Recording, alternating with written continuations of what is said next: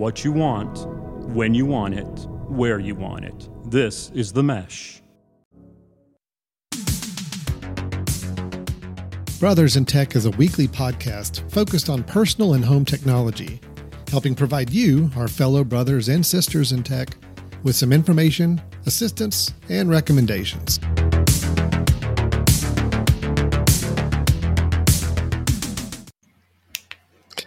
Hi, everybody.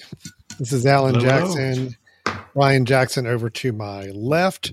It switched sides on us, Yeah, Brian. I, uh, I think beforehand I was on the left, you were on the right. Now I'm super confused. No, I think the yeah the system seems to have prioritized certain people now and kind of moved me up to the to first seat. So hello, hello everyone. Welcome to Brothers in Tech. It, it listened to our prep for the show and was like, Brian, I feel like might be a little more authorized for this topic, so we're going to move him up on the chain there. Uh, this is Brothers in Tech, Alan and Brian Jackson. We are real life brothers, brothers in tech.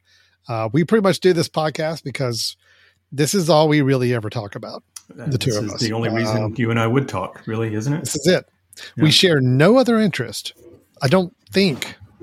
Um, we're not always have- biggest fans of the same movies. Yeah. Uh, we we don't. I don't know if we listen to exactly the same music. Um, we don't cheer for the same teams. No, we do No. not. No. But when it comes to technology, that is our that is our common ground. That is We- our area where we are we are able Correct. to talk. So we're just letting everybody else in on our conversations about technology. Um, because I know there's a lot of people out there, Brian, and I, because I've still talked to people just about every day that are serving as that IT person for either their family, their group of friends, whatever it may be, just because they happen to know how to do something technology wise, they become that person. Yep. Hey, I'm looking to buy a new computer. Who do I need to call? I'm going to call this person. So we want to be a resource. We're we're in that boat too. We get that, and we want to be a resource for everybody out there. Either for those people that get called on for those questions, to maybe arm them with even more information or knowledge, or maybe you're that person making all those phone calls and you're thinking, you know what, I'm kind of bugging this person too much. I want to learn some of these things myself. So that's why we are here with this show and with Brothers in Tech. Um, you know, and we, that was we that really, was pretty good intro, Alan. Even though you're in the second chair now, that was pretty that was pretty good. Yeah. was yeah. Uh, I, I think I there's added pressure. There's added I pressure. approve. on me now. I feel like I've got something to prove. Um, so today's topic, Brian, we're going to talk about passwords, and Mm. um, this, as secret as they are, we are still going to talk about the idea of a password. Um, for a couple reasons. A is something we, you and I have been wanting to talk about for a while. We've kind of had batting around as a potential topic for a little while. Um, and then there's been some recent, I mean, I think every year there seems to be some evolution with what they're trying to do with passwords and how we Security, can manage our yeah. passwords and security purposes. And just lo and behold, our last episode where we talked about announcements that Apple made at their Worldwide Developers Conference, one of the announcements that we didn't touch on was their next level version of passwords or technically replacing passwords. Yep. So we're going to talk about that later in this conversation, but we thought it would be a good time to talk about different ways to manage passwords because obviously as everybody knows password login and passwords are the key to doing just about anything online these days. Uh, we have so many websites so many services so many streaming services so many apps subscriptions everything else that requires a password and it can be very overwhelming.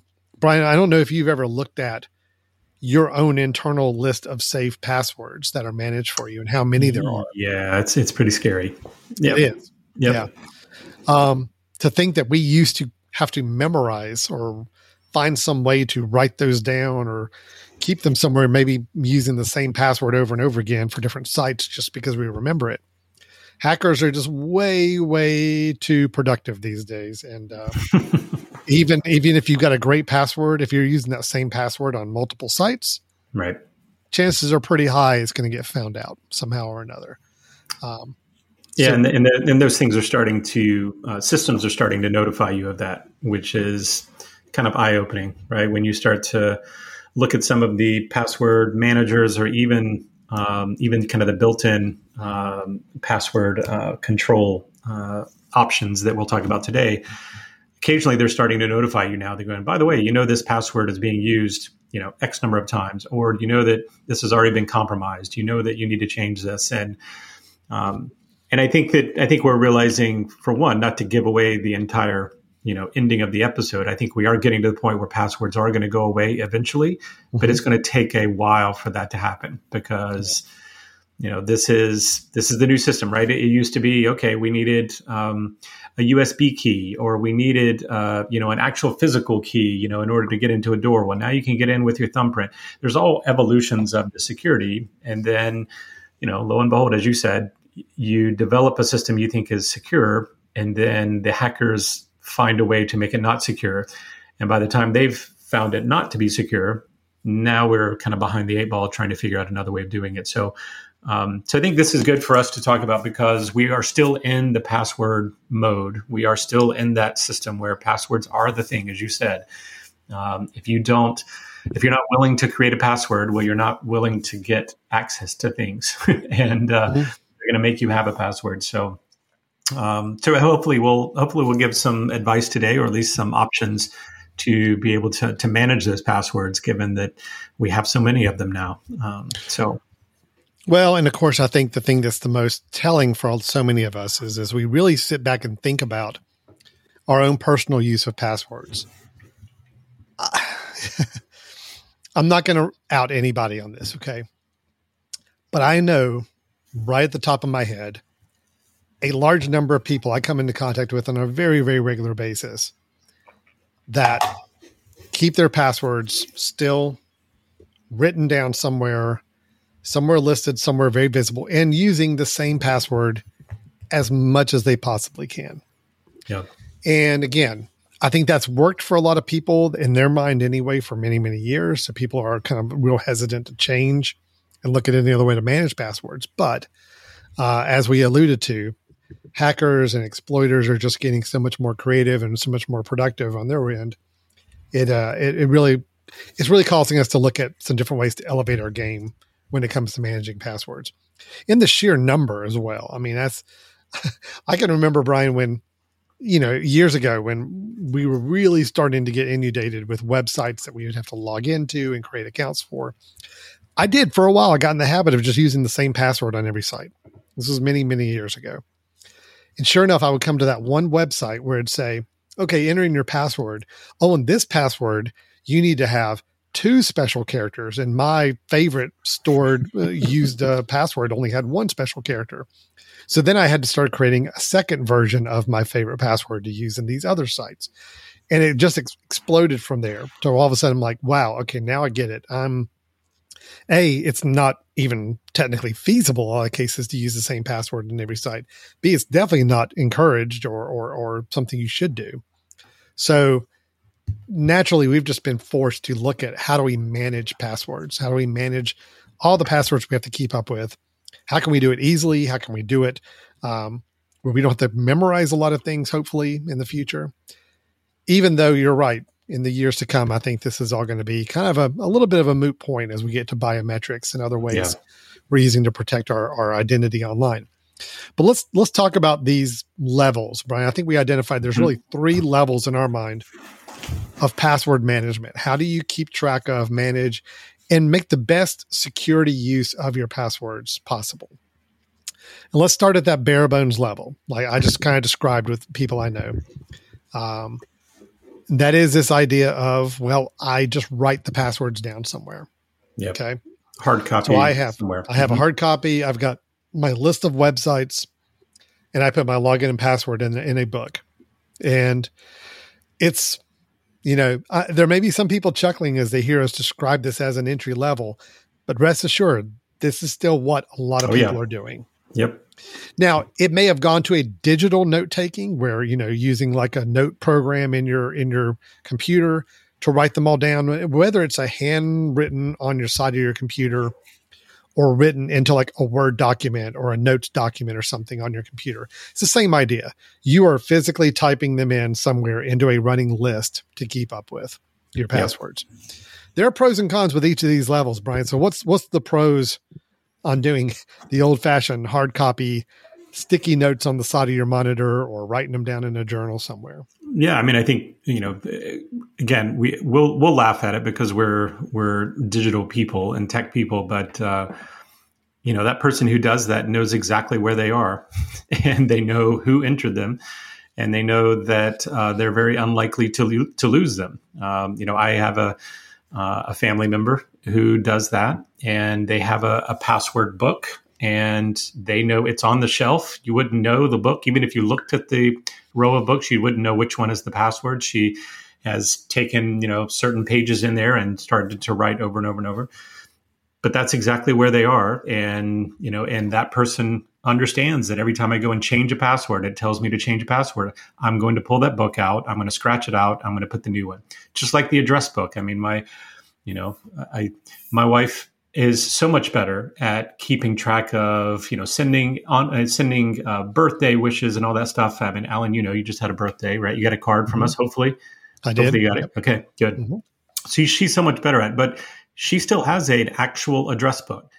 Mm-hmm. And to me, it's like, whoa, this is baffling, right? That you would have an actual address book. But she says, I know exactly where things are. I know when I update them. I know that things saved, right? There is no save mm-hmm. function, right? I know that it's there.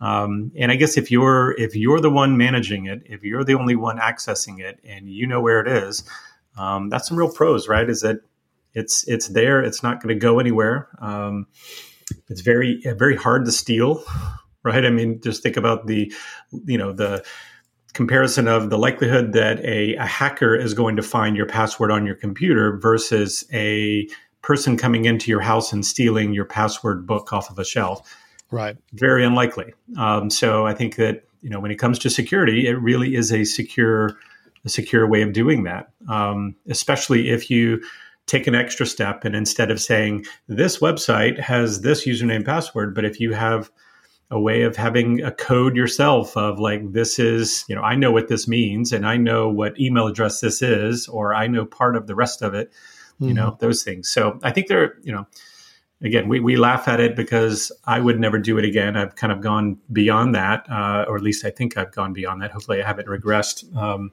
but I think those are those are actual pro- uh, positives to to doing that. Yeah. Now, of course, there's some obvious negatives, right? Very so obvious. What, what's the negative? What's the negative? Well, I mean, it is a physical list that you have to keep up with or have access to anytime you're on a computer. So this was maybe a little better method for people when you had a desktop computer at your home right. and that was the only computer you had. Keep that journal list of passwords right next to the computer. Eh, kind of makes sense. But now we're on our mobile devices. Now we're on sometimes multiple computers or tablets or other devices. Having that password list with you everywhere you go becomes very inconvenient or sometimes very difficult. It's nothing worse than saying, okay, well, all of my passwords are written in this journal somewhere but that journal is not with me. and right. I now need to log into places. I'm now stuck. I have no way to get into those places. Um, it is limited. I mean, it's prone to error. It is, uh, you know, you're really basically just writing down login password website address right. without That's any it. other information to to help you with managing them. Um, I mean, let's be obvious with this. I mean, all these things are prone to damage or loss or misplacing or, or or whatever it may be. Sticky notes i've seen on monitors that's great but what if that sticky note falls off and then all of a sudden yeah. you're gone and you have nothing to show up with it? So all these things that are obviously very kind of negatives about it.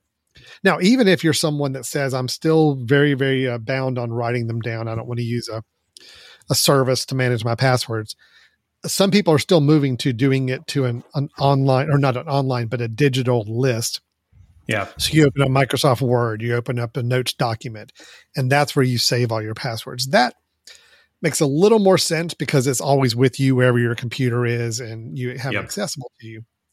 But it's still putting it all in one place. The biggest downside for me, Brian, of, of doing the old fashioned way, that hard copy or digital list that you manually create, is I just find it to be really slow to use. I mean, okay, every time you go to a website, you're now scanning that list of your passwords right. on your list and finding that website, typing in the login, and then typing in the password.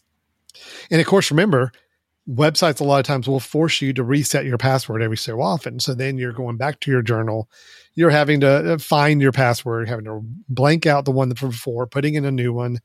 It starts to become a little unwieldy, and I think there's to be some real problems there. This was probably great when we had five websites that we visited on a regular basis, so it had passwords, and it was easy to keep up with.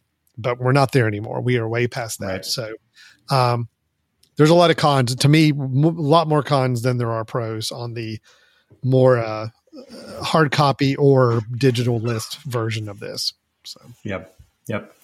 Well, so then, what's the next level? Right. So if that's the entry level, right, you know, yeah. having to have one one location, hard copy, manually, kind of keeping it up.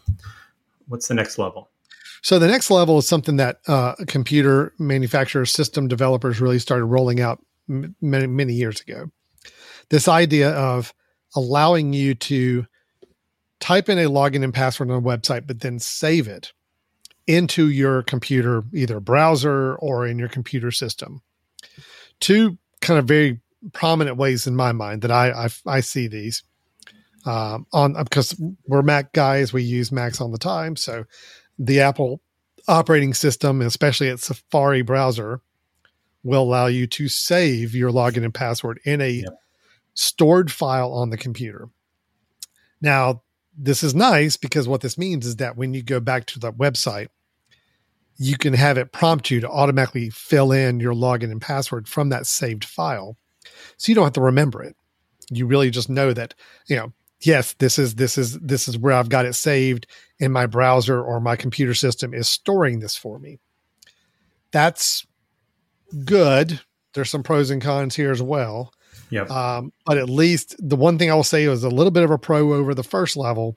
How we're getting a little bit better with it is you can have a very unique password very easily for every website or service you go to and not have to worry about remembering it, writing it down, keeping it logged anywhere else. So there's some pros there, but we're also going to talk about some cons with this idea as well. Um, I'll admit, convenience wise, it's super convenient. Incredibly. Go to a website yep. and you say, okay, I'm logging into my Google account. And look, there's three different emails and passwords that I've had saved on Google. And I can just pull one of those up and it auto fills the password in and I'm on my way. It's convenient. Um, it is inexpensive in that it's free. It's a free service that is built into the Mac OS or Google. Google Chrome browser will allow you to save your passwords. I believe other uh, standard web browsers will do the same thing. Um, and one thing that is nice also with, at least on the Mac side, I don't know if Google does this. I'm not sure if Windows does it.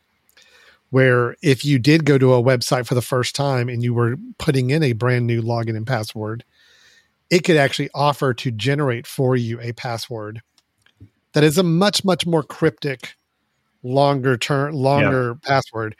The idea being that if it's going to save it for you, you don't have to remember it. So you can really make it as complex as possible.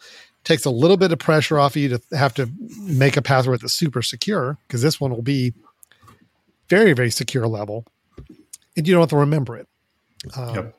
But Brian, there there are some cons to this approach too yeah. of letting yep. the browser, letting the computer. I'm going to bring up an example. I'm just of what I'm talking about. I realize that maybe kind of hard for people who are not familiar or using this very often what we're talking about. But this is the example from Google. If on a, using Google Chrome in your settings, there is a place for autofill and it will save your passwords uh, if you choose for it to. If you type in a login and password at a, at a prompt, it'll ask you, Would you like to save this? And if you choose to save it, it will keep a running list in the background of all your logins and passwords. Now, these are at your fingertips to pull up anytime you go to a web page and uh, and go in with that. So this is what Google Chrome will do. I know again, Microsoft Edge has some options like this.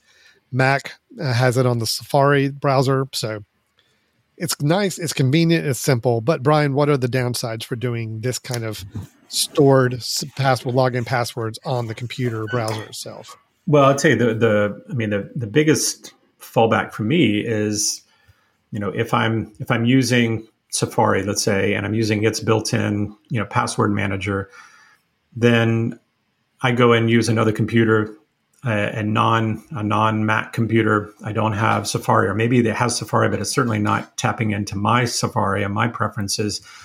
And then all of a sudden, I'm losing losing the ability to access those. Right, so I get I get a little lazy, right, and mm-hmm. that it's it's filling it in for me and therefore I'm not really remembering the password. I'm not remembering why I set up the password for that particular uh, site. So the the ease of use can also lead to kind of complacency with your passwords, and then of course your your passwords are being tied to a particular browser or a particular system. So it's fine if I'm on you know any of my Apple devices because they're all all of those passwords can get synced through iCloud or some sort of online storage that means that whatever device that I have logged in, I should have access to those same passwords, right? If I choose to to store them that way. Um, and it also works, uh, you know, with something like Firefox or Chrome. As long as you're signed in on whatever computer, you sign in through the browser as you, and then it recognizes your passwords that you've you've saved through there. So I think there, you know, there's some good things there, but the the negatives obviously is that the the additional layer of security really has been removed, or at least that it's one step closer to being accessible. Right mm-hmm. now, I will say I'm I'm still I'm still feeling fairly confident with security at that point. If the passwords are uni- uniquely created, if nobody else has access to your computer, right? If you're not giving someone access to your computer, because of course the ability to log into your computer, the ability to be able to, um, you know, use biometrics. So I use biometrics to be able to access those passwords. I use my fingerprint to say, yes, this is me, give me access to that password. Um, so therefore, someone else has to have access to my either biometrics or the, pa- the main password to get to my other passwords. And of course, that's the case with any password manager. If someone has your main password or your main biometrics, they can get access to any of your passwords right so i think that there's you know there's a layer there that may seem like it's a little less secure and i agree that anytime i'm saving something to a browser, and especially just it kills me to save something to Google, who I know has access to so much about me, right? To say, by the way, here's my passwords. Um, I do think that with with as much as Google and Apple uh, have put into security behind these password uh, managers, these built-in elements, that, that, I do I do feel fairly confident. I'm I'm much more concerned about reused passwords and those being you know gobbled up and understood and and kind of saved by some other third party realizing that I've you know used or reused a password so many times and then starts to pretend it's me. I'm much more worried about that than I am some of the saved passwords within the uh, the system and browser. But I could be naive. Alan, tell me uh, you know tell me your thoughts on it. Well, I mean, there is some value to the uh, to the idea that or no, I know there's not value. There's some concern to the concept of these are login and passwords that are still being stored inside your computer in a file. I mean, technically, even I know on on the Mac, you can actually go to a program and view all the saved passwords and login. So yep. they're there and they are accessible. Um, you're right. There are more layers than there have been before to get to that point. You know, I have a thumbprint or finger or touch ID turned on on my laptop that you have to have my master password or my my fingerprint to get into my computer in the first place. Then if I were to go actually view my list of saved passwords in my browser, I've got to actually authenticate again. So it's adding some layers to it. I mean, it's still technically the information is still sitting on your computer. And there is an argument to be made that if it's sitting on your computer, um, it can be as, as an actual login and password, it's still right accessible right. to somebody. Um, so that's still a concern level, but I guarantee you this is where most people are right now. If yep. I had to guess, I think yep. this is where uh, the minute your browser popped up and said, Hey, would you like for us to save this password so you don't have to remember it next time? most people clicked on yes with that. Uh, a lot of people I know, a lot of people I think make up a pretty good representation of the the computing uh, population are doing this. So there are some dangers, there are some concerns there. I feel like it's better security wise than having it just written on a notepad on your computer because that is a truly open document. If somebody gets access to your computer, they can get to that document right away. These are a little bit hidden behind a couple more layers of security, but um, Alan, you, you, know, you mentioned you balance the convenience with the security side. And, yeah. and I think we're getting a little better security. We're definitely getting a lot more convenient. Well, and I think this is exactly why passwords are not going to be around yeah, for too much longer. Yeah. Is that there was password fatigue. You know, initially it was like, oh, thank goodness you're asking for a password. I feel so much more confident about you as a as an entity on the web because you're allowing me to have a password. So therefore I can make it secure. And then we get to the point where it's like, okay, now you need to remember 500 passwords. And by the way, they all need to be different, right? And if you reuse them, then you're you've got a problem. Well, there's a there's a point in time where people realize, okay, now you're telling me I have to create passwords that is just getting ridiculous, right? And mm-hmm. so they are reusing passwords or they're saving passwords in a different way. So when you get that option, hopefully, right, that layer of security is still somewhat there. That they're not, um, you know, that they're not kind of throwing around the the saving of these things and saying, oh, let me, you know, let me enter my password you know, without security to this particular website, which of course can then be nefarious about it. Alan, you mentioned the, um, you know, so with with Apple, they have the the suggested password. So okay, you're getting ready to create a password.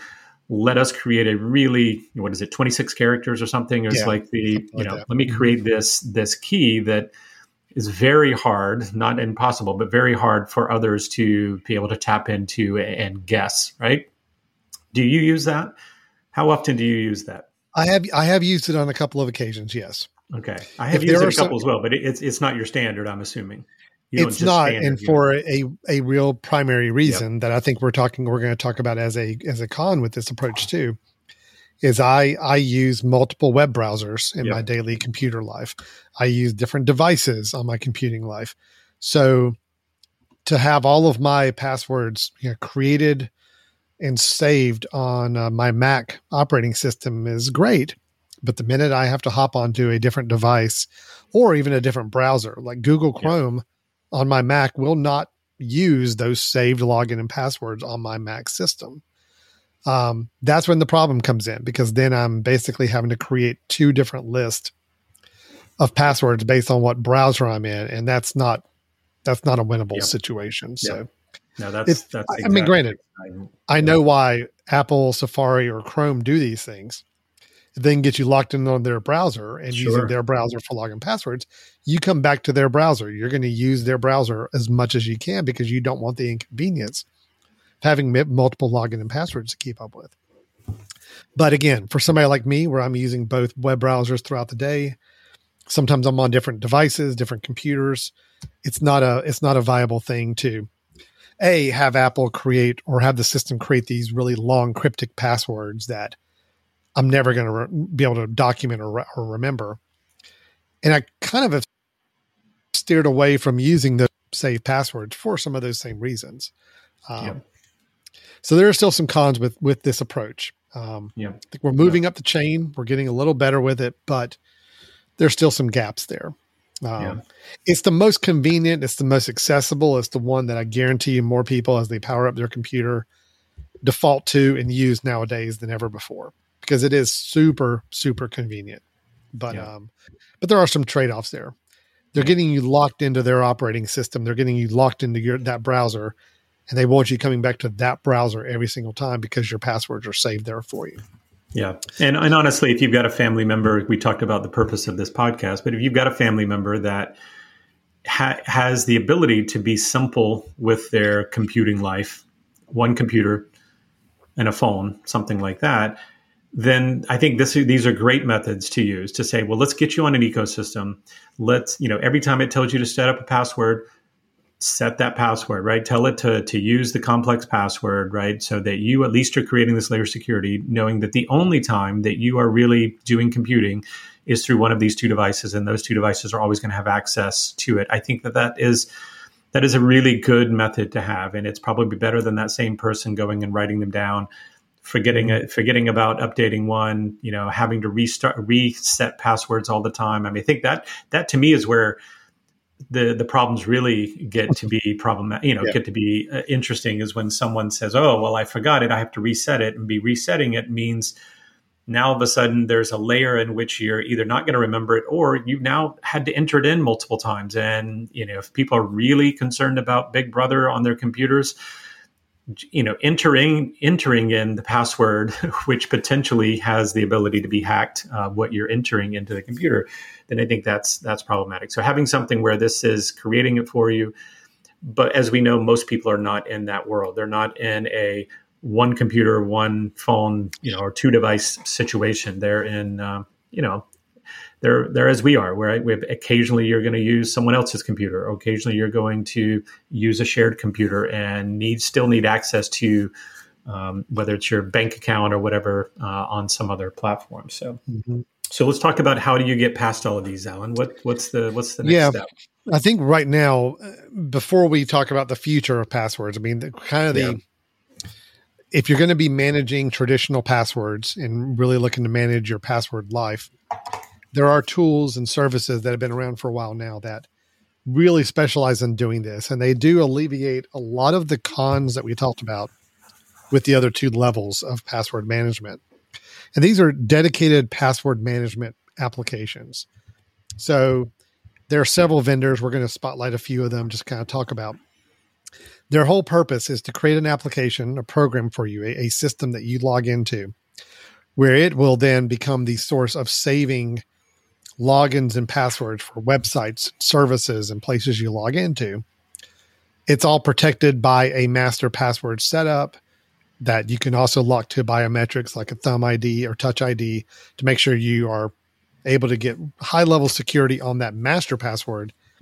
But that master password then unlocks all of your other passwords for other other service you saved on it.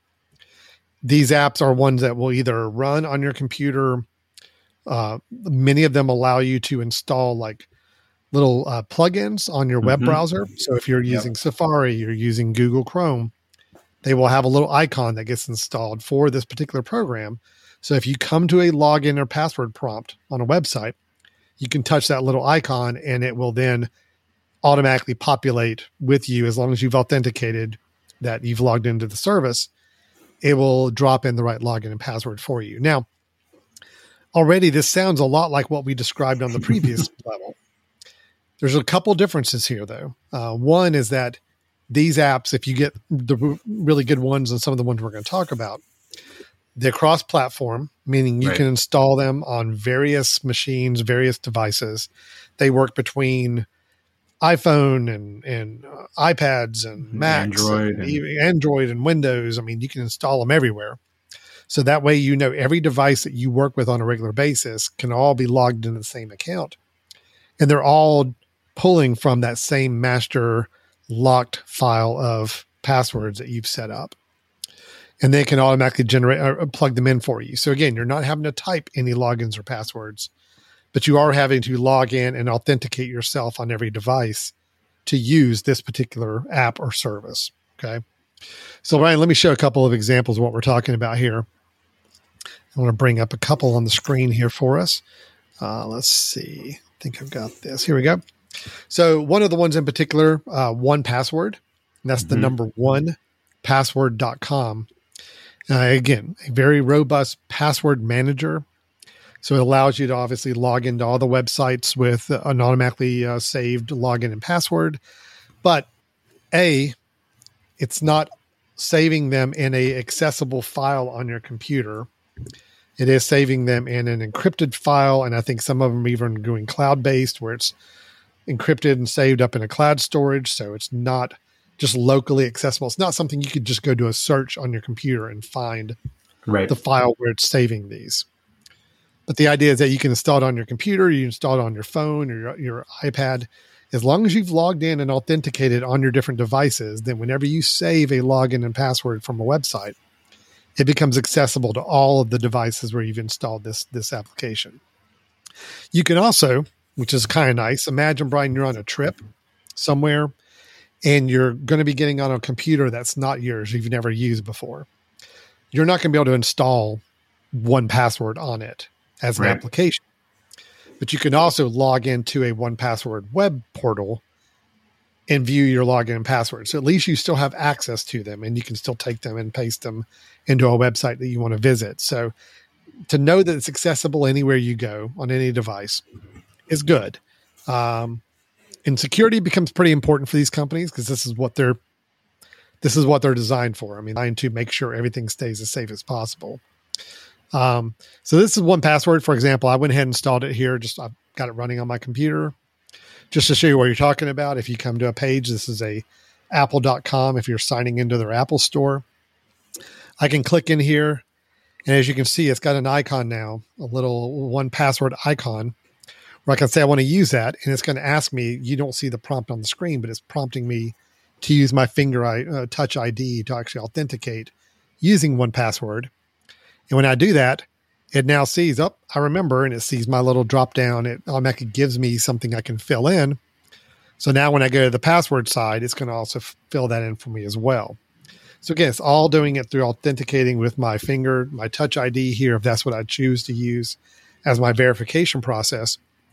Um, and everything's safe. So I'm doing this in Google Chrome. I could hop over to my Safari and do the same thing. And as long as I've got the actual uh, plugins they give you installed on your different browsers, and you can use them in all different forms. Um, it takes what we were describing before about saving it within the browser uh, password manager and just broadens it out to a cross platform across devices, but also higher level of security and that these are encrypted files in many cases stored up in a cloud that is bringing down and syncing with your computer uh, not as accessible for just somebody going through and hacking into your computer itself. Yeah, yeah, and right, and not uh, not only not just cross platform but cross browser. I think is really key. Right, very very true. That's a big yeah. one. Yeah, yeah. So you can Another go to one. Google Chrome and you can go to Firefox, and then within the same system, it's still tapping into the same password manager, um, yeah. and you can do that on multiple devices. So I think that's a that's that's probably the number one reason to look for one of these. I mean, yes, increase uh, security. I agree. I, am pretty sure it is doing that, but um, but I also am pretty comfortable myself with Apple and their ability to kind of encrypt my information when it goes to iCloud and that sort of thing. But um, but no, having the ability to go cross browser, cross platform, always have access, uh, and their again, their yeah, as you said, their their business is on security. So to me, when I when I when I'm looking for one of these, because I did have 1Password at one point, uh, I went through and looked at several of these. Certainly, I would only I would only use one that has been used a lot, and there's a lot of articles written about it, and there's a lot of people that have reviewed it because you know for them to then have a password breach uh, or a security breach is a huge huge deal and so when and they know that their business is out of business if they have a big you know security breach. So yeah. when I know it's a company that's been around a while that they're you know they're making their money off of being secure, um, which is what they do, then I'm you know I get much more comfortable with it. But the ability to go cross cross platform, the ability to go cross browser, the ability to have other people that you share. You know, Alan, you didn't you didn't mention the one of the cool things about a lot of these is that you can then say, "I'll give access to someone mm-hmm. this particular password." Right? It's like share that with them. Maybe I have this really long password and I can then share it with them. And maybe even have a way that it you know allows me to then go and change it right after the person's used it or giving them some some initial access. But i think there's a lot of cool features that could help to you know alleviate some of the the stress behind passwords.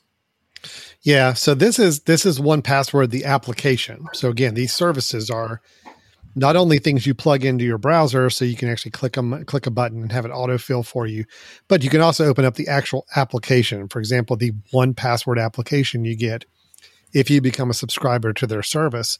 And this is where you can add new passwords manually if you just know some login and passwords that you want to go and type in yourself. But as brian was just saying you've got some options. Like I've, this is just a sample. I just put one up here as a demo. But i can actually go in and add to a favorites list and kind of create my own little favorite passwords that I'm common, commonly having to view or or manage in a certain way. But I do have a share option, like you were talking about. If I want to share with somebody this particular login and password, I can do that. I can also have a private link that I can use as well to get right into this 1Password. Yeah. So I like all the all the ways you can organize it. It's a lot better than the Apple built-in management of your passwords. Uh, favorites. Watchtower is nice, and that what it does is it's taking a look at every security uh, issue out there going on with breaches, and it's comparing it against your safe set of passwords and letting you know if there's reuse passwords, if there's ones that just showed up on any kind of breach externally, it's going to flag those for you, give you an overall rating of how your overall password strength is, and really note for you those that are more suspect or possible ones for a breach. Yep. So it's just it's nice to have a kind of a dedicated app that's really going to manage all this for you and notify you of everything that could be of a concern with your password management. So again, like you said, Apple, Google Chrome, some of these services do a little bit of that. I know Apple will notify me if I have a password that's being used too many times in too many places. I just feel like the organ, if you really want to take it to the right level, having an app that's really dedicated on doing nothing but managing this for you really makes a lot of sense. Yeah. So. And now, and another cool part about um, so when when you go with a manager like this, obviously, just saving your passwords is probably not enough to keep them in business. You know, for them to say, "Hey, we're better than the thing that's already built into your computer that saves it for free." So a lot of these also provide some other benefits. You mentioned the um, the audit kind of function where it can keep track of things, but also things like when I was using OnePass before, I had copies of my social security card in there. I had copies of my mm-hmm. driver's license in there. I had copies of lots of my passport in there. I wanted the ability to say, this is all the stuff I want secure, but I want access to them. I want to be, always have access to them at some point, and I don't want to just save them as a photo on my phone. I feel much yeah. more comfortable if it's being saved uh, kind of in this locked feature. So, yeah. you know, obviously credit card information, that's an obvious one. It's going to fill in, but a lot of those other things that you know you don't think to yourself oh you know what? I have those in a in a lockbox and i only have access to them if i come home you know and look in that um, that safe. But now you can potentially save them behind a firewall as well which is kind of nice. Can i just say for the record too um, this is one thing i believe is going to be rectified in the new mac operating system. But right now wireless routers, meaning your wireless networks, where you, if you log into a wireless network, let's say you have your home Wi Fi network or a work one, and you have to have a password or passcode to get into that, that Wi Fi network, you can have it save on your phone where, you know, if you're connecting your phone to it, it saves the password. But have you ever tried to actually get that password back out, like to see what the password was for that wireless network, Brian? Hmm. I don't know if I have. Yeah, I mean, I know where I know where they are. I know where the you know where it says this is a this is a network that I remember that I remember that I remember. Yeah. Um, but I don't know. But if you actually go in and try to, you, you can't go back in and retrieve the hmm. password. Mm, so the problem there is okay. Well, uh, even I just had this happen today. I had to. I was setting up for an event at a at a place and had multiple devices. I was trying to get on the same Wi-Fi network, and I have it saved on one computer or one phone and I'm trying to find the password because I want to get the other ones logged in that same network and I can't get to it. So wireless routers is one of the options on 1Password and these other services to save as well. Now I do believe the latest version of the Mac OS is going to be coming out this fall. I do think that one of the things they said is that you would be able to actually see oh, Wi-Fi nice. passwords if you chose to, if you logged in authenticated, so that way it's accessible to you. But right now they're not, which I think is kind yeah. of interesting. Um, so yeah, a lot of things you're saying that you can actually add into a, a company, into a program like 1Password outside of just purely login and passwords for websites. Reward yeah, and, programs, people, um, passports, yeah. all those things. Yeah. Right there. I was going to say bank account, right? Bank account's one of those that I mean, there's there's a number of times that I need to know the bank account number. Either I'm making a call because something has happened and they need to know what's your account number or what's the last four digits of your account number, or some of these things. And I may not be at home. The only place I really know how to get that is, you know, in my my statement that may have come printed a while back. Uh, I can go online, but a lot of them, even if I'm logged in, will hide those the account number because they don't want that visible.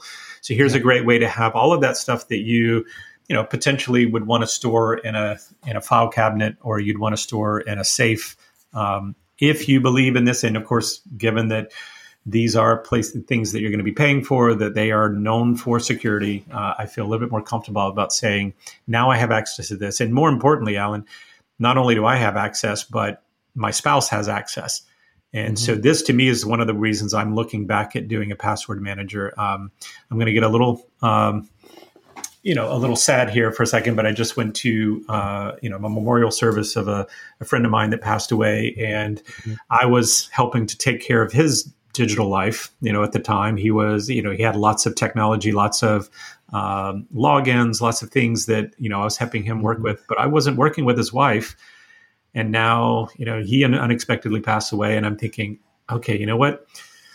If we would have had one of these managers to have everything listed in there, it would pretty much just be here's the password yeah. to get in, here's the biometric we're going to set up to make sure you have access to it. And now here you go, you're set, right? And of course, you can do that. You can do that with documents, you can do that with Excel documents, you can print them out, you can have them in your safe, you can do those things. But the, uh, the number of times we have to change them, and how often and how diligent we're going to be about it. Uh, I'm much more comfortable, I think, going with one of these and then giving access to my wife and saying, listen, at least we now know that you're not going to get stuck one day not having access to these things, or I'm not going to get stuck if you go and you're adding logins, right? Because we have so many of those things. Even if I had to sit down right now and think about this process, if you had to sit down right now and make a physical list of all the accounts that you have. I'm not talking about money accounts. I'm just I'm saying all the accounts that someone might need to go and log into. All the bills, all the, you know, the things you've set up accounts for, just random things. You'd be you'd be hard pressed to think of all of them. And, you know, not only that, but finding the passwords, finding the the latest Listen, logins. It is something that brutal. Honestly, it really it worries me. I spend a lot of time thinking about. Every week I feel like I'm taking little chip steps towards trying to consolidate vital information into one place. Yeah. It's going to be a little more accessible. Honestly, I hadn't used 1Password. I know that's the app I was just showing. Haven't used it in a while. Uh, pretty impressed with every, everything that they kind of have built in to store. And it's got me thinking now that, I mean, I know we're talking passwords and that's what this whole show's about, but thinking about, you know, beyond just passwords, but having one portal location to store everything critical in that situation that you needed to pass this on to somebody else and they need access to everything. How great would it be to just say, look, here's the access to my 1Password right. account. And in there you will find everything. Bank account information, yep. Yep. any ID cards of mine, any uh, credit card information, login and passwords to websites, everything is all right there in one spot. So yep. here you yep. go. Yep.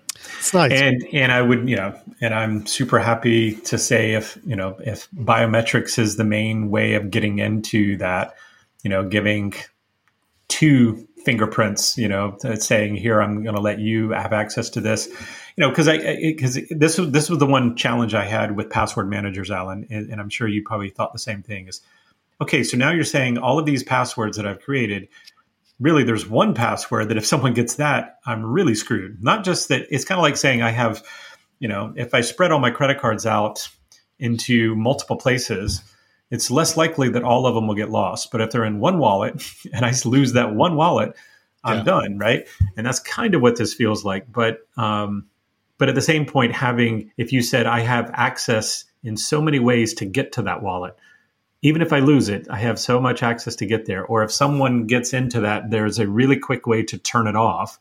You know, yeah, that's the is. other thing, right? Yeah, that is. Yeah, yeah. yeah, I mean, that's the thing is if you find out for any reason that your your main password account gets compromised, and they will notify you if a different device that they're not used to seeing has got access to your your vault, your password vault. You can disable it. You know, you can yeah. shut that down remotely.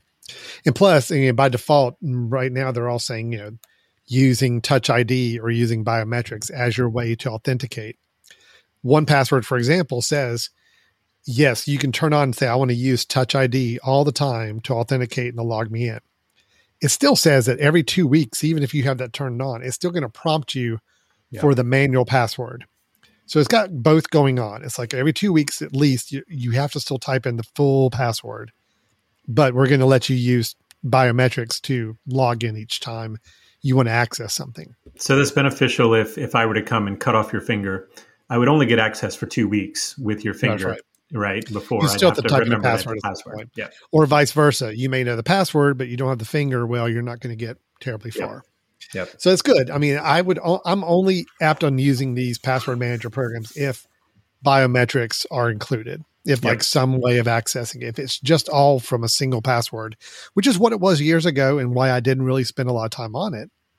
Because before Touch ID was on laptops, touch touch authentication was on these laptops now.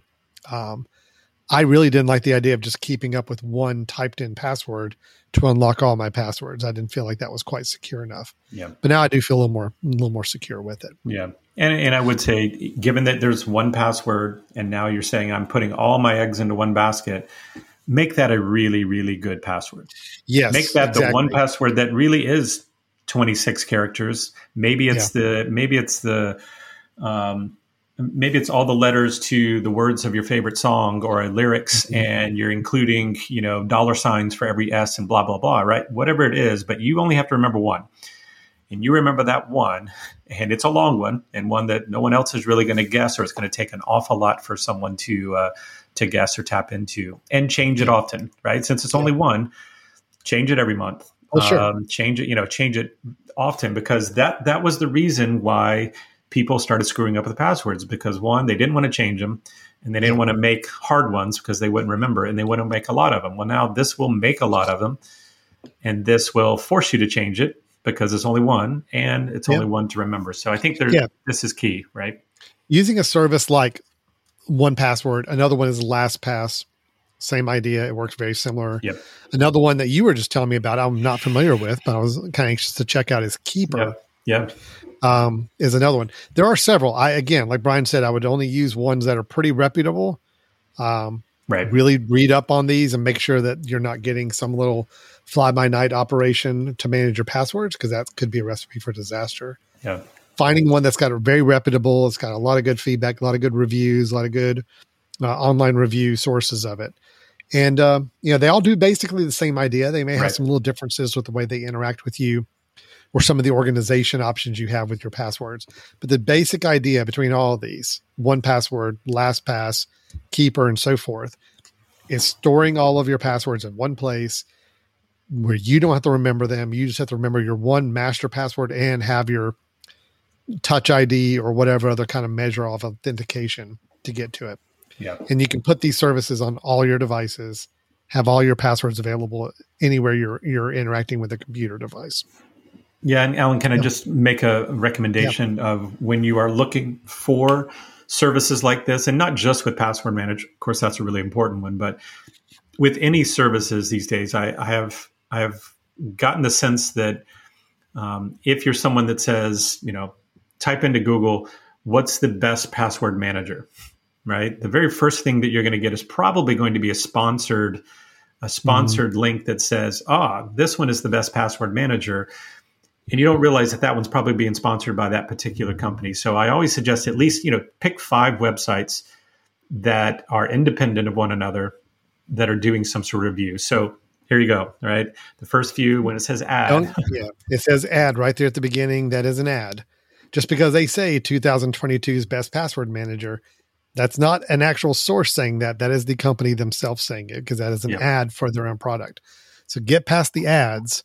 Yep. Then you start to get into okay, there's PC Magazine, best password Exactly. managers of 2022, CNET, best password manager for 2022, Tom's Guide, Tech Radar. Yep. Those are the sources you're right. You want to look for and really read up on and find the and right do and do multiple. Yeah, pick pick five, pick five articles. Just do a quick scan. They'll all give their list, and if you find something that is being represented high in all of those lists, then it's it's going to be fairly reputable. I If can already see, and see. this. Yeah. Yeah. Keeper is mentioned as the best for PC ma- magazine as, long, Yeah. as well as LastPass. 1Password is mentioned by CNET. Tom's Guide has LastPass, 1Password, Keeper as their one, Yeah. two, and Dash three. Lane. Dashlane's another Yep. good one. Mhm. Dashlane's good. Um, so again, you're starting to see that yes, even the three we're talking about and a few others are showing up on all these lists. So they are definitely ones to consider and, and see as Yeah. viable options for you. Yeah. So Brian, okay, let's say let's say we've we've just and I'm have actually kind of convinced myself to dig back into some of these higher end password managers now, Yep. looking at some of the things you can do now. But this all may be for nothing before too Yeah. long. Okay. As you mentioned at the top of the show, passwords passwords could be, I think I, I think we're fairly certain of saying are going to be going away at Yep. some point. Uh, we've already seen the need for specific passwords start to diminish with things like Touch ID and Face ID and other ways of authenticating yourself. If you think about it, for your phone, it used to be we had to type in a code to unlock it. Now, I guarantee none of us uh, type in a code unless the phone's rebooted and we have to do it the first time or so. Everybody's using their finger or their, their face to unlock it. Those are biometrics, meaning they're using something on your body, some physical part of you. To authenticate yourself. Um, Apple, just in their last um, uh, Worldwide Developers Conference keynote, introduced that with the next version of their operating system, there's going to be a thing called passkeys. And the way they sold this, and again, this is not revolutionary. Other companies have been moving to this, but again, when if Apple starts to build it in their system, it normally means there's enough momentum behind this idea to really ex- uh, propel it forward. But the idea of passkeys is that it will be using your biometrics exclusively to create and manage your accounts of places online. So, in other words, there are no passwords. Everything is storing your biometric fingerprint, the face print uh, data as a way of authenticating you to a website or service online. So there is no password. There's not anything to remember. Right now, when you use your Touch ID on a website, all it's doing is it's bringing up a stored password and passing that through to the website, mm-hmm. filling it in. So there's still a password there. It's just you don't have to see it because you're you're automatically bypassing it and authenticating it with your fingerprint. Passkeys is looking to try to take that a step further and say there's no passwords at all. There's no password for anybody to crack. There's no hacker that can go and just try to spoof millions of variations of passwords to try to find yours. Everything is intrinsic data based off your biometrics that allows you to log into places. Um, Brian, thoughts on this? I mean, this is this is the way things are going, right? Yeah, no, I, I absolutely the way they're going, and and I think they're going to continue to improve this. I mean, you know, initially when Face ID came out, there were ways of spoofing the Face ID, you know, and then it got better, right? It started to get depth camera so that it would recognize that okay, this wasn't just a picture or wasn't just a mannequin version of your face, all of that, right? So it's getting better and better and better, and it's going to start to use things like retina scans. It's going to start to use, you know, mm-hmm. other ways in which you have unique identifiers about you. Uh, and Alan, let's let's also remind people, you know, the the whole the whole reason things like two factor authentication came out was that oh well passwords weren't enough right? That people can steal the passwords. But if you log in with a password and then we also have to authenticate you a different way and send it to another device at least it gives us a little bit more confidence. And now i think we're going to get to where maybe the two factor authentication maybe comes from the the pass key right? I mean i'm a little you know i'm a little weary on okay having a system that is totally different right? This is as you said this is going to be something that all websites are going to have to get on board and say, let's build in a way for, you know, our our system to recognize pa- uh, biometrics or our system to go to passkey in order to get the biometrics. Kind of like you know, Apple becomes the go between on some of this, and that's going to take that's going to take a lot of buy in, like a lot of you know, it's going to take companies, you know, building that into their system, which is going to cost money, which some, you know, companies are not going to do for a long time. But I could see the fact that two factor authentication already being in place where they say, you know what, we already have two factor, but if we can add this as a possible second factor, like the biometric from their phone or the biometric from their computer, I think that's going to be a first step of this, or at least a way in which that can be built in. Eventually, getting to the point that you know those passwords go away, um, yeah. and it makes total sense, right? I mean, people could be saying, well you know, if I'm putting my fingerprint and it's sending my fingerprint data over to that company, what's what's to stop that company from having a digital version of my fingerprint that it can then use? but that's where you have to make sure that there's some sort of, um, you know, some sort of uh, encryption that you can be very comfortable with. And, and of course, Apple is one of those companies that you know again if they had a data breach or if they showed that there was a security breach it would be a nightmare for that company because they you know are preaching security and they are kind of yeah. you know putting their flag in the ground about security so um, so i think i think this is fantastic i mean they you know the the fact that we were requiring people to remember things, and given that we had to remember so many things, people were getting lazy and not doing smart, you know, techniques, and therefore becoming less secure. Um, you know, again, that's what led to two-factor authentication. They said, well, let's just double it. Let's just make it two times, you know, the the uh, the password or the uh, the authentication. I think we're getting to the point where you know, let's get to some things that people can't replicate, and it yeah. really is you. Um, and I think it's going to include yeah. lots of things, right? There's going to be voice and fingerprint, and you know, there are all sorts of ways in which people can assure that it is you. And I think that's the key, right? couple of, I agree with all that. A couple of caveats I see, or at least not caveats, but things that I think are going to have to be addressed at some point along with this. One, it looks like Apple's already addressing. Again, this is a page from their developer site, meaning this is very early notes yep. on this technology. But it does appear that, like you said, websites are going to be required and services are going to be required to adopt this technology of passkey to allow this to be used to log into their site.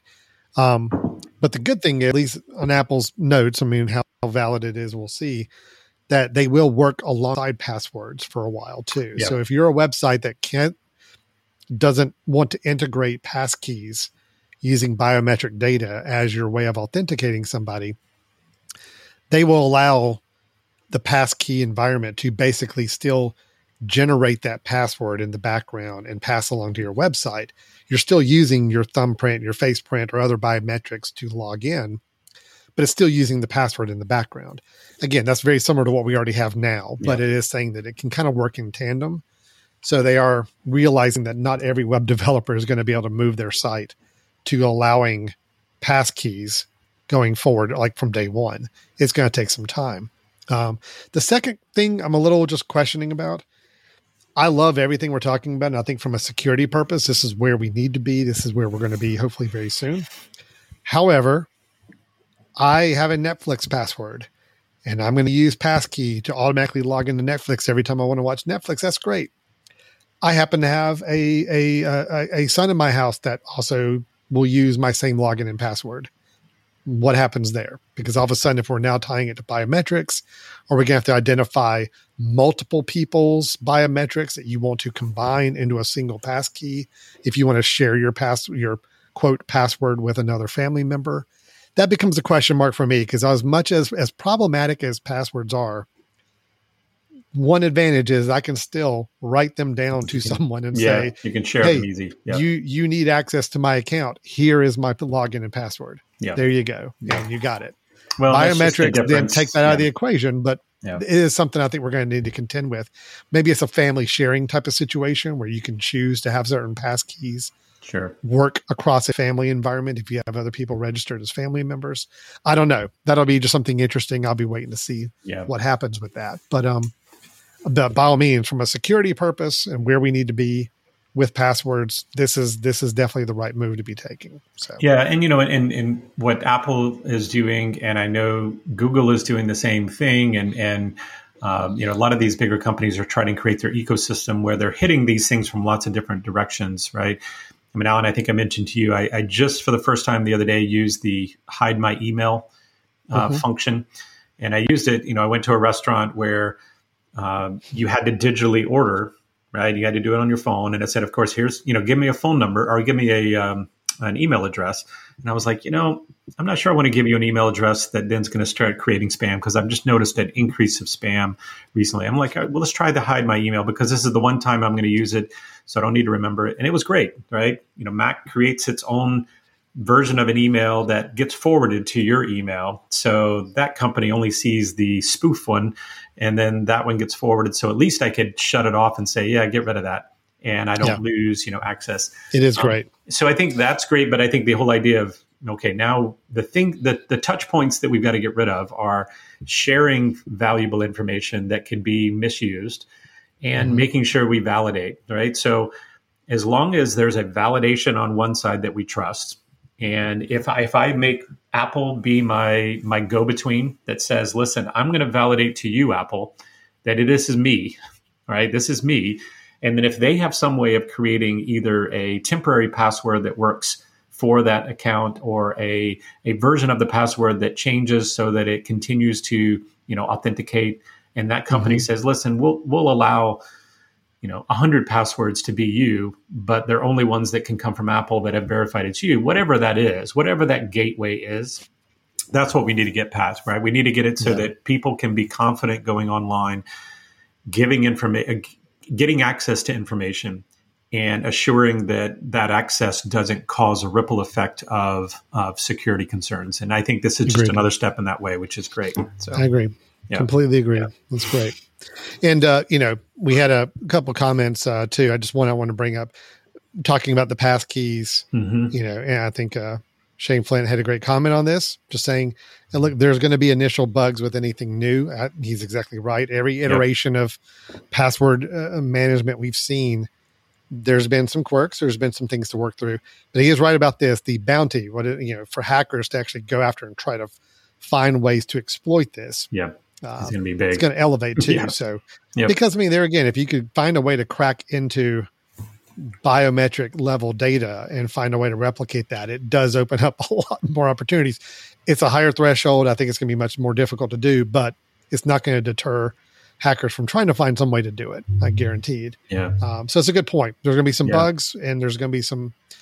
It still doesn't mean we can't. We we can't. We we got to still keep our guard on things. Yeah, I don't think sure. we can uh, ever just assume that everything we do online is going to be safe and protected, and nobody can ever get access to it.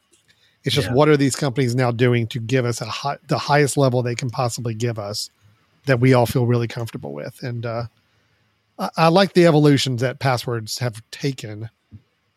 Uh, you know, we're still not there to that perfect nirvana yet, but I mean, I am happier with where we are now than we were 10 years ago for sure. Yeah. So, yeah, that Shane, Shane's always got some good, good comments. So, well, Sh- I Shane, I, I, if I remember correctly, Shane has some involvement in the security world. so, uh, I figured so we, this topic might have, be.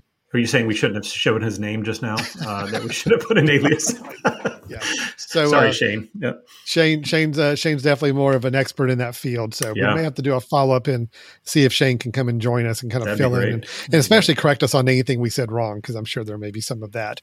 Uh, yep. Yes, just Shane said yes heavily. He is heavily in the security uh, yep. arena. So yeah, and his name job. is not Shane. Um, that is a secure alias, uh, right, alias yeah. that he's created. Yeah. No, I think I think deal. I think we're going in the right direction. Unfortunately, you know the the the balance between simplicity and uh, security has always been at at arms, you know, at uh, you know at a head to each other. So I think we have to we have to realize there if we can get to things where things will still be easy but more secure, and that's where I think the biometrics is really coming in. Is that you know it's going to be easy to put your finger up on the fingerprint reader uh, a lot easier than it is to try to remember something. Uh, and if we can make that secure, and if it means that eventually the hackers get into it, but yet we have to get two and three factor authentication, I mean, telling me to put my finger here and do a second finger and a third finger, that's still a whole lot easier than doing your password or look in the camera and do your finger, you know, both together. Great right? I think that there's lots of ways we can go with that that are a whole lot better than having to remember multiple things. Um, so anything with keystrokes, yeah, keystrokes can be tracked. Keystrokes can be monitored. Anything with having to type in a key, uh, any combination of letters and numbers is still so susceptible right now. So uh, yeah. the quicker we can get away from that, the better. I think my our biggest takeaway from this is. I do. We do recommend having some form of management of your passwords both from a security standpoint to make sure that they're not just easily accessible to anybody and everybody that could get onto your computer. Um, if it means that you can have much, much more unique passwords for different websites by using a password manager type system where you have a one master password and it allows you to have very cryptic passwords for every single website you visit. That's kind of the best solution you've got right now, I feel like, in yeah. the password world for securing yourself is uh, very, very long, very obscure passwords for each, a unique one for each site you you go to, all protected under a one master password account that is biometrically secured for you. Um, that's I feel like that's probably about the holy grail for most common users right now until we get into the next level of of password security or uh, user security online. Yeah. So. And Alan, we didn't. We, one thing I wanted to mention, I, I feel like we we should mention just to make sure people can see maybe the potential benefits. One additional benefit of using a password manager is a lot of these will have like family bundles, right? So where mm-hmm. it's not just my wife and I who I want her to have access to everything of mine, right? But I also potentially have the benefit of saying, well, let's have a family account, which could be a parent who, you know, at some point, you know that you're going to need to have access to their accounts, right? And the ability to then say they have their own login, they have their own access.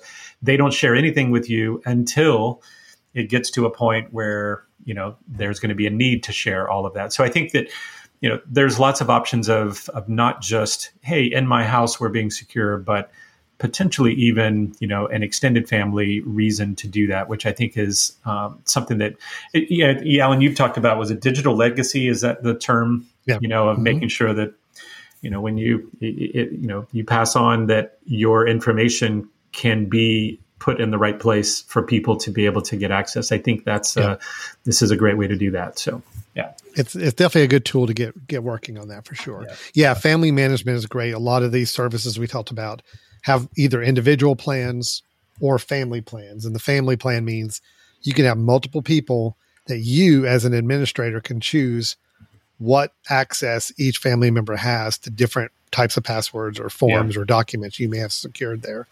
And if you d- update a password on a service like a Netflix password, it's great because then everybody in your family that you have now shared this service with will get that new password the next time they log in and they don't have to come asking you, Hey, what's the new password? And get that updated on their own computer. They actually get it passed to them as long as they're logged in properly. So good. Yeah. It's great stuff. All right. All right well, I'm definitely going to be digging a little bit more in a couple of these programs now that uh, we've had this discussion. Yep. And uh, unfortunately, our discussions, Brian, normally end up costing me a little bit more money every time we talk. So yeah, I we normally talk about costs. The- these these are going to require pay, yeah. Uh, but I will say they've they've gotten fairly. Um, know, fairly affordable. You know, two or two dollars a month for a lot of them. Something I've seen some of them. You know, two to four dollars a month. Mm-hmm. You can get a good individual yep. personal plan to do this. I think it's well worth um, it if you're if you can use all of the features of it. Yep. Although going back again, if if you are a single computing device user right. Or a single platform, let's say you're a Mac user and you use Safari, uh, Apple Safari for all of your computing needs on your iPad, your phone, and your Mac, and all of your devices are Mac devices, and they all use the same web browser. You can use the built-in functions of Password Manager, which is free, doesn't cost you anything. Just know that the minute you step outside of that Mac environment or Safari environment, you're not going to have access to those passwords, and that may or may not be an, an issue. So, uh, yeah, yeah. So you definitely have some good options out there. I think a lot of things to take care of your passwords. Um, just please be be good using using your security and your passwords and online. It's very important. All right. All right, Brian. Well, if anybody's got some thoughts on this topic, password management, and just some different options and tools you've got available to do that, how can they share that information with us? Yeah, they can send us an email uh, at uh, info at the mesh.tv. Um, and info at the mesh.tv. So, you know, I would love to hear from people that have used other password managers. You know, we obviously we mentioned having uh, one pass uh, or 1Password, LastPass. LastPass. Uh, we mentioned Keeper, but I'd love to hear from some others that say this one was great and why, um, so that we could pass that along to uh, to our listeners. You could also go to the website. Uh, which is www.brothers-n-tech.com. Um, and we'll start to uh, provide a little bit more uh, updates there, uh, a little bit more regular on you know things that we we hear from users. Um, we can pass that along that way rather than waiting for an episode. So. Yeah great. All right. Well that is the end of our show today. Brian as always it's always fun yeah. talking. Well tell the family i said hello i mean this will no, be the last time i talk here. to you until next week. So all right. right. and even then, it's like the bare minimum text of, are we recording? Yes. What are we talking yeah. about? This. Okay. see you, see you at eight o'clock. And All right. So yeah, we keep it pretty simple. All right, everybody. All right, bro. Thanks so much for watching or listening. And we will talk to you all next time. Take care. Right. Bye-bye.